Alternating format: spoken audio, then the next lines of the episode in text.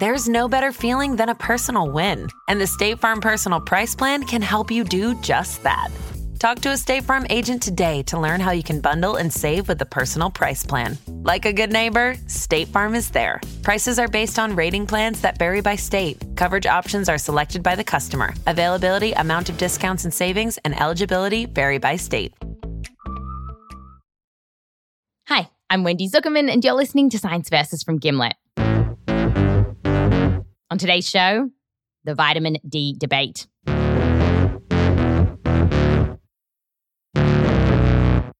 You might have heard that we're experiencing yet another pandemic a pandemic of vitamin D deficiency. Important news this morning about vitamin D. The CDC says some of us are not getting enough of it. You know that 100 million Americans have vitamin D deficiency. 100 million of us, including children. Vitamina D beneficia la salud del corazón y los huesos. But are so many of us really that low on vitamin D? Well, to answer that, you'd first have to know how much vitamin D we need every day to be healthy. And here's the thing scientists actually don't agree. It's all gotten kind of feisty. So, to find out more, we talked to Professor Katherine Tucker. She's a nutritional epidemiologist at the University of Massachusetts in Lowell. There is a lot of uh, animated discussion about that, a lot of disagreement right now. And where does all that disagreement come from? Well, it kind of started with a crack team of nerds that were brought together several years ago by the Institute of Medicine. And they had one purpose to destroy the world. No, of course not. It was to find out how much vitamin D we need every day. And to do that, they scoured through nearly a thousand studies. And these are studies where scientists track people's vitamin D levels and also what kinds of diseases they get. And they whittled them down to the most important studies. And voila! They came up with a number that they reckoned keeps most people healthy. But some people say that number is too low, and we actually need more vitamin D.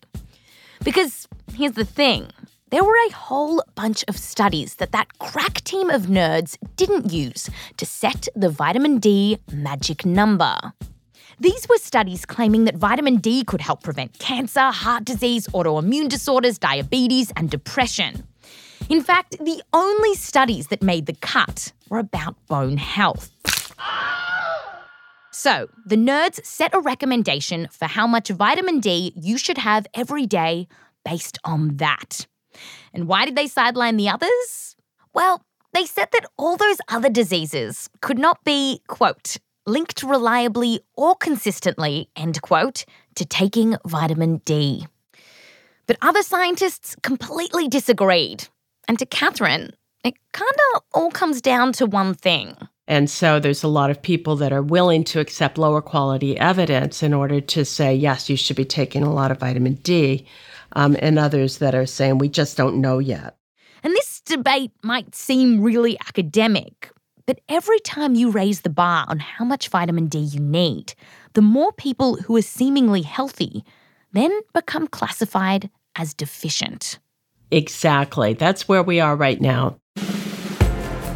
This back and forth over vitamin D supplements shows us how hard it is for scientists to agree on how much of a particular vitamin we need every day. And there's still a lot of debate over how many of us really are deficient in vitamin D. As for what we need that vitamin for, well, we know it's good for our bones. As for that other stuff, reducing heart disease or cancer, we just don't know yet. Before you go popping vitamin D pills, here's something you should know. You can get your vitamin D for free from the sun. When UV rays hit your skin, it collides with a chemical that then triggers the production of vitamin D. So, going out in the sun is actually the most effective way to get this stuff. You could take Katherine's advice instead. Go out for like 10 to 20 minutes uh, several times a week between the hours of 10 and 2 on a sunny day, and uh, that should do it. But quick note that advice might change depending on where you live in the world, the time of year, and what color your skin is. Darker tones need more sun. Also, sunscreen blocks a lot of UV rays, which means you can't produce a bunch of vitamin D. Something to keep in mind. Okay, so that's vitamin D. But what about the other popular vitamins and supplements out there, like omega 3 and calcium? Should we be popping those in pills? Well, to find out, you've got to listen to our full episode on vitamins and supplements. Just search for Science versus Vitamins, and our episode, Vitamins and Supplements Are They Worth It, will pop up. So just click on that and listen to the whole app. I'm Wendy Zukerman. Back to you next time.